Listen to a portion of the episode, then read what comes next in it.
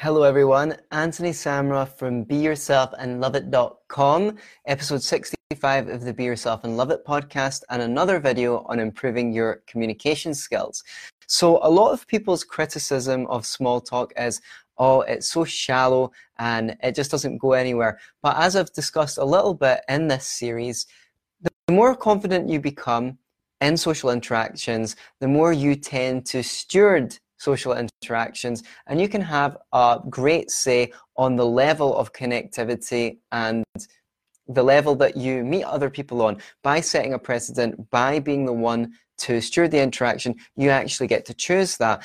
I want to talk about the fact that conversations like what do you do, where are you from, they're bound to come up eventually. In fact, uh, if you've been listening regularly, you'll know that we already did a video on how to be prepared to talk about what do you do. You can check that one out if you haven't yet. But because that topic is going to come up sooner or later, you can actually gain a greater understanding of ways that you can take that conversation to make it more interesting. I've talked a lot about how you talk about yourself, and I want to talk a little bit about how you can engage with other people on that topic because you probably familiar with the well trodden path that goes, oh, that's interesting. How did you get into that? Who do you work for? How long have you been doing that? Uh, do you enjoy it? Where are you based, etc. And it often just ends in this stilted conversation where you don't actually feel any connection between you and the other person, and you might actually lose the will to live if they reply to you in a very boring fashion. But there is a road less traveled for these kinds of conversations. And you could ask a question like, Have you always wanted to do that since you were little? Or what would you say are the three most important qualities that someone needs to be good at your job? Or you could say something like, Really, that surprises me. I thought you would do something more like and put in the kind of thing that you'd predict they'd do. That's likely to provoke a spicier conversation. And that's a big difference. These questions, the reason why they work is they demonstrate that you're more interested in the other person themselves than the details of your job. So think about that.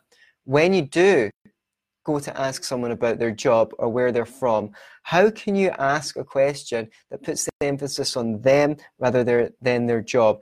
Does it make you happy or fulfilled? You could ask if they sound like they like it.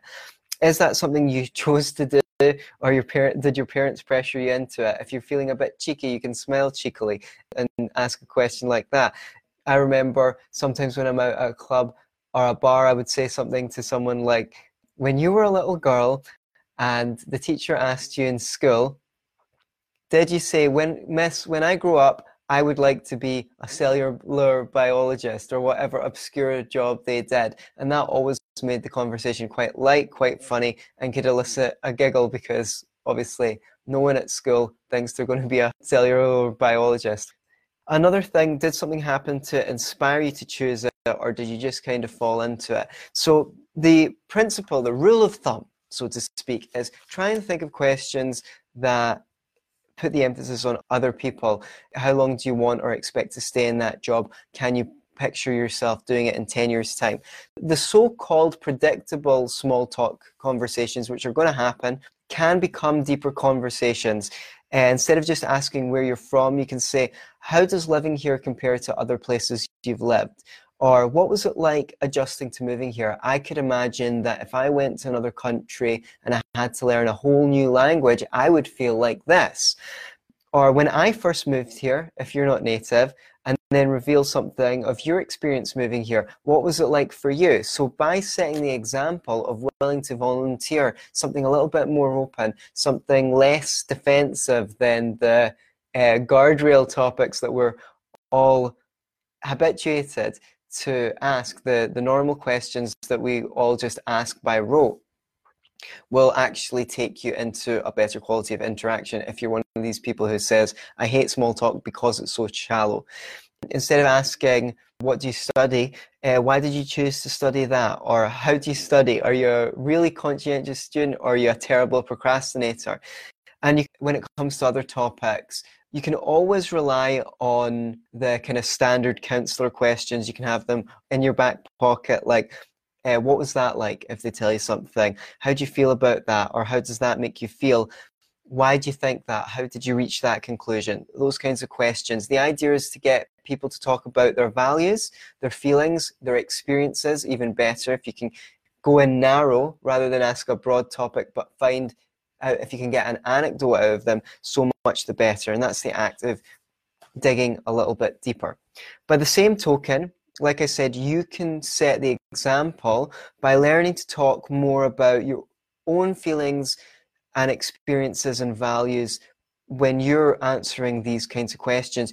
If you can, rather than just give broad details about your job or your location and things like that, tie it to you as a human being your hobbies, where you're from, where you live, where your name came from, what your goals are.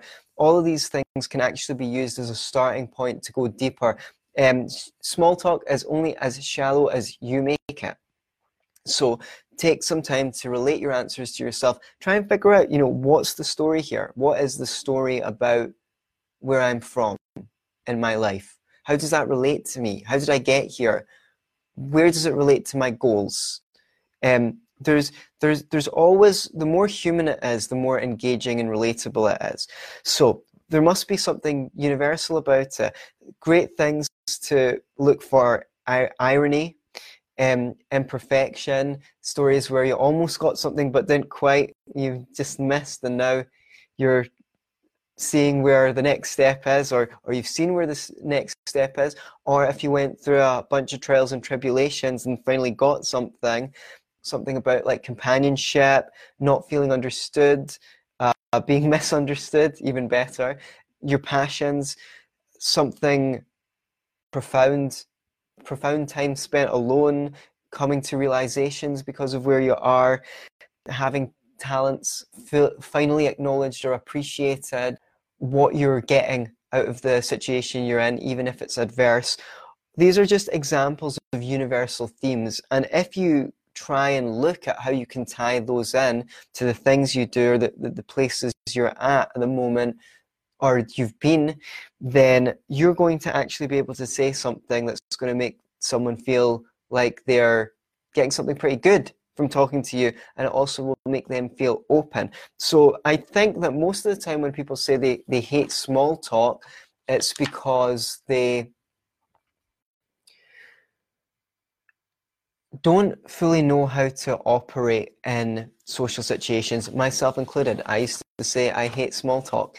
Um, I still find it challenging at times, but that's why I'm going out learning these things and I'm just recommunicating everything I've learned because you don't actually realize how much power you have to steward the interaction until you have some experience behind you. So, if you're really dedicated, what you could do is um, write a list of these questions that you tend to get. How do you do?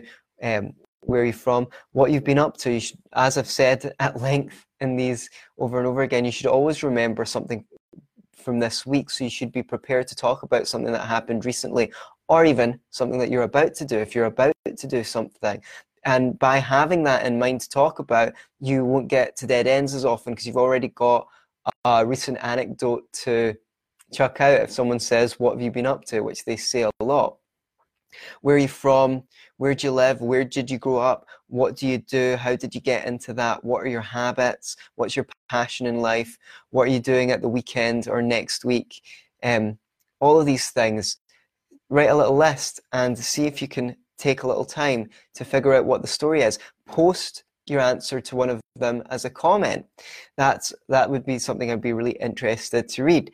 So because you're liable to be asked them again, half an hour to an hour preparation, that might save you a lot of awkward conversations in future.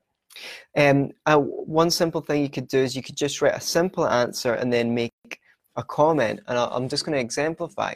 So you know, if someone asks where you're from, on one hand, you could say, I live near Paris, but you're just giving people certain, not many, not much to go on. They can say, they can talk about Paris or near Paris or France or the French or Europe, but they're very factual.